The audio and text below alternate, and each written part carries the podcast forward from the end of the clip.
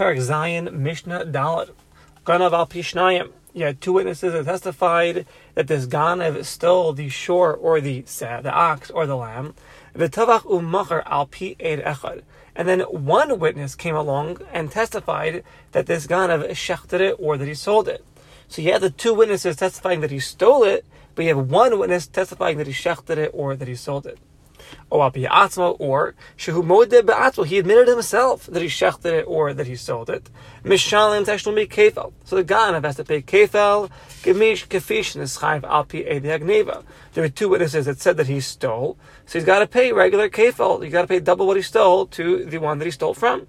But ve'einu mishalem tashlum Dalad Vehe. He does not pay the payments of Dalad Vehe of 4 or 5 times the amount of the animal. Why? Because she'im alpi eid echad. If we look at the one aid that testified that he shechted or he sold it, hari ein eid echad mechayavam. One aid cannot obligate one to pay money. And ve'im alpi asmo. If we look at that he admitted it on himself that he shechted it or that he sold it, we have the concept modab knas pater. One who admits to a knas, to a fine, he is then exempt. And the Gemara explains that this din is kishla atma hu pasha. Really, this is just a simple din. It is that the Mishnah is coming to teach us Alpi Atmo. In the case of Alpi Atmo, when he admits himself, it's compared to the case of Alpi Eid Echad when one witness testifies. Meaning, just like by one witness testifying, his testimony is not enough to obligate this Ganav to pay Dalad Vehe. However, when another aid comes afterwards, we can attach the second witness to the first witness to mechayev this Ganav to now pay the payments of arba v'chamishav Dalad Vehe of 4 or 5 times the amount. So too Alpi Atmo, so too by himself, if he admitted and we said that he's putting out from paying. But if afterwards two witnesses come along and say, hey, we're going to testify that this guy shechted or sold that animal after he stole it, he'll have to pay then the payments of Dalad Vehe. Even though when one admits to a knas, he's exempt. Nevertheless, since witnesses came afterwards, now he's chayiv. And now when is this said? When he did not admit on the theft. So witnesses testified that he stole. So then only afterwards he went ahead and he admitted on the shechting or on the selling part.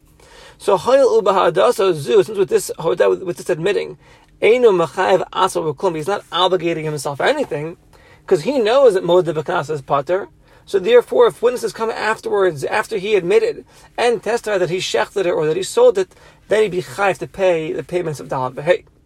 If he admitted originally that he stole the animals to begin with, so with his admitting, he's obligating himself to pay the karat, the principal of that which he stole. So therefore, even if witnesses come afterwards and they testify on him, he'd be exempt from paying the kafol, the double payment for theft. Because now he admitted on his own, and by admitting, he is obligating himself to pay for the principal. So if witnesses came afterwards and said that he stole it, so we don't make him pay kafel. He'll only pay for the karen because he admitted. Another case, gunavatavach b'shabes. He stole and he shechted it on Shabbos. So if he shechted it on Shabbos, he's now chiyv misa because you can't shecht on Shabbos. So lav. Whenever there's a chiyv of misa, there's a death penalty. Mitesh tumi is exempt from paying because once he's dying, we don't make him pay also. So too, ganav v'tavach la'avodah zara. He stole and he shechted it for the sake of avodah zara. So he's chayiv misa now because of avodah zara. So he won't have to pay the payment. Gunav mishal Aviv. He stole from his father, and then his father died, and he yarshened his father. And then afterwards he shechted it or he sold it. So the shechting or the selling wasn't all done be'isr. Why? Because now he's got a chelik in it. He's a yoresh. Ganav v'hekdesh, one who stole and sanctified an animal to the Beis HaMikdash. Ba'alim shehekdeshu on a manner that the hekdesh takes effect. For example, shehekdeshu, he made it hekdesh after the owners who he stole from were miyash, they gave up hope. So you have here sheyesh kan im hekdesh yiyush, the original owners gave up hope. There's shinoi rishush, changing of domains from personal domain to the domain of hekdesh. So therefore, this ganav, when he makes the animal hekdesh, it's a proper hekdesh. And then afterwards, he went ahead and shechted it, or he sold it. So the nimtza shetavach u'machar, who's he shechting and selling from? Who's he shechting, or selling from? From Hekdesh, not from the original owners. So in all these scenarios, mishalim teshlumi Kephal, we obligate to pay for the Kephal. But the mishalim teshlumi Dalad Vehe does not pay the payments of Dalad Vehe from all the reasons that we mentioned in each case. Reb Shimon, now Reb Shimon says, kachim shechayiv ba'achar yusam. If it's kachim, that the original owners would be chayiv and its achrayas, meaning this she'im nignavu o avdu chayiv mabayim lahavi achrayim tachteim. There's different ways to bring hekdesh. If a person says the words harei alai carbon, behold it is upon me a carbon, so that means that regardless of what happens, I have to bring a carbon. So that's called kachim that has an achrayas. So it says Reb Shimon, if you have kachim that normally one would be chayiv and achrayas, and that's what was stolen. So the god of Misham, he has to pay teshlumei Dalad Vehe. He does have to pay the payments of Dalad Vehe.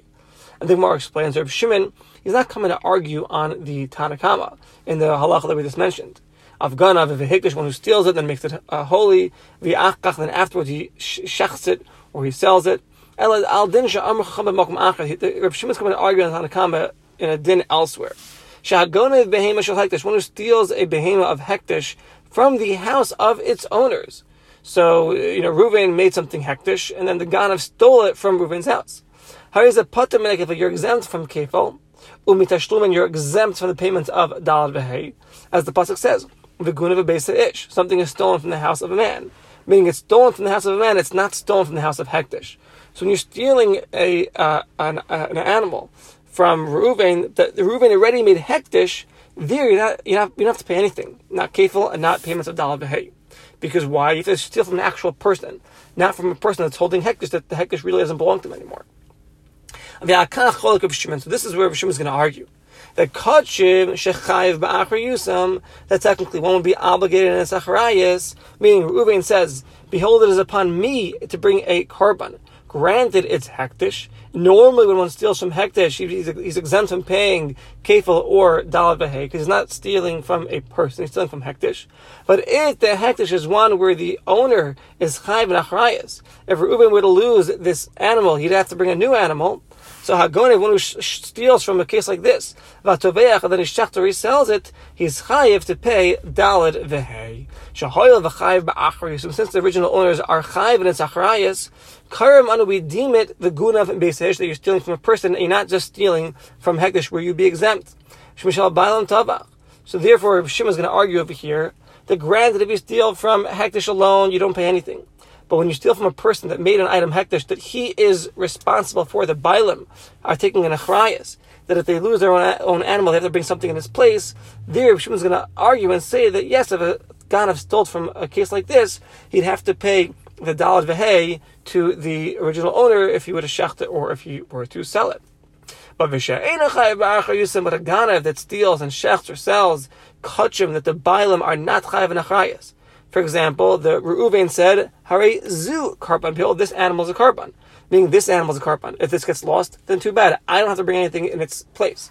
So, if one who steals and then shechts or sells in this kind of scenario, pater, then you'd be exempt from the pasuk of the gunav mishal Aviv. You got to steal from a person, not from hekdesh. And if you're stealing from a person that has hekdesh, where he's got no responsibility on it, that's like stealing from hekdesh itself, and won't be exempt from paying Dalad Vehe. And the Gemara explained, "Sha'af b'kachim, even by kachim, shechayiv ba'achar yusam, or Reuven, the owner would be chayiv in his achrayas. Einu b'shimon mechayiv teshlum Dalad Vehe, el k'shachtam t'mimim b'fnim l'shem habayim l'shmech adam." Reb Shimon will only obligate the ganav to pay Dalad Vehe when the shechita was done on an animal that has no blemishes inside the Beis HaMikdash for the purpose of the original owners for Reuven, and v'nishbach adam, the blood was spilled. So the nimtzah comes out sheb'shas shechita, at the time of the shechting, it was a proper shechting. It's just that the Ba'alim, Reuven, the original owners, they didn't fulfill their obligation because the Zrikas Adam was not done properly. Or Sheshachtam, Shedolshem Ba'alim, the Ganav shechted it, but not for the sake of the owners. So in these kind of examples, the carbon is kosher. It says that the Ba'alim, Reuven, the original owner, does not fulfill their obligation of bringing a carbon. Like we learned, all carbonos that are brought, they're not brought for their owners, they're kosher. It's that their owners did not fulfill their obligation. or sheshachtam bale mumen b'chutz, or the animal was shechted with a blemish outside the Beis HaMikdash, shebeshash shehukdash, with the time that it was holy, hayu bale mumen, was already a bale mumen, had a blemish, and therefore the owner had to really redeem it. And the ganav shechted it outside the Beis HaMikdash.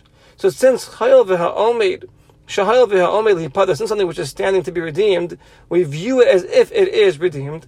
Therefore, harizu shechita is a proper shechita, and what is chayiv on it? Meaning the ganef has to pay dalad vehe. But im shachtam tamimim, if the ganef shechted a pure animal with no blemishes outside the Beis HaMikdash, hari ein shechitasa matirasa b'achila, the shechita will not permit the animal to be eaten. And there, Rav Shimon will hold shechita, a shechting she'eini ru'uya, it's not a good shechita. That's not deemed a shechita. And therefore, in this scenario, any chayiv, one would not be obligated to pay the dalad vehe. The ganav would not be obligated to pay the dalad vehe. V'chein shachtim tamimim b'fnim, and so too, if the ganav shechted it as a tamim, had no blemishes, he shechted it inside the Beis HaMikdash for the purpose of the ba'alim, for the purpose of the owner. Ha'il v'chazar karen l'ba'alim, since the karen was returned to the owner, now the owner is exempt from bringing the carbon. The ganav did everything for him. So here too also the ganav would be put from paying the dalad vehe. Now the halacha does not follow like Rav Shimon, but the Gemara goes to explain his opinion in detail like we saw over here. Mishnah Hay.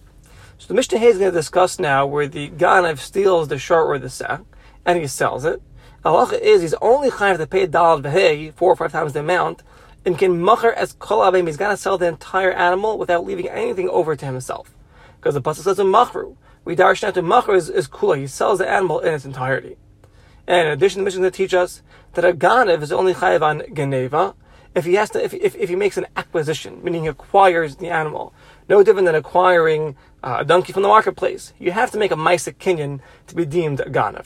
So says the Mishnah, machru, the ganav stole the shor or the set, and then he sold the shor or the set, chutz mi'echad mi'meh, except for 1/100 that he kept for himself. Sheshayah la'aspad dapamud, he kept for himself something small. And the Gemara explains, shayah davar anita ima b'shchita, he left over something which becomes permitted through the shechting, like a hand of an animal or the foot of an animal.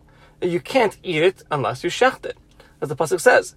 V'tavchay o'machray, we darshan out ad sheyimchar, until he sells kol hadvarim, all of the items that are permitted through the shechting. Meaning, because let's say he left over for himself the horns, or he left over for himself the hide. So, she'enim b'nei achila, that's not edible. That's not deemed, v'enim b'chal, that's not included in what the shechita is permitting. So therefore, that's not considered a shia, that's not considered a leftover. What's considered a leftover? You leave over something which only becomes permitted by shechting this animal. So like the hand or the foot. So that's what he leaves over. Or another case, a shahisa lo bo shutfis, or the ganav had a partnership in the shor or in the sah, before he stole it. It comes out the mechir, the sale, is not totally in a state of iser, because he's got a chelik in the animal. Or the one who shechts the animal and it becomes an avail in his hands. Or one who he kills the animal by the kiras devarachad, and he pokes something sharp in his nose and kills it. Or v'ma'aker, he rips out its throat. So these are enum nikram shechita klal. These are not called shechita. In all these scenarios, misham tashlumi kephal, have to pay kephal for the geneva. But ve'eno sham tashlumi dalad vehe, does not pay the payments of dalad vehe. Another case, ganav b'rishus habaylim. So he stole the animal that was standing in the domain of its owners. V'talach u'machar chutz me'rishusam, and he shechts or he sells it outside of its domain of its owners. He pulls the behemoth out before the shechting, or before the selling. So if a nimsa comes out, when he pulls out the animal, he acquires it and he becomes the ganav. Because the halacha is, ein hagoniv nasa ganav, one who steals is not deemed a thief to be mechayiv in the geneva, until ashiyasa b'geneva, until he makes in the geneva a kinyan, an actual acquisition.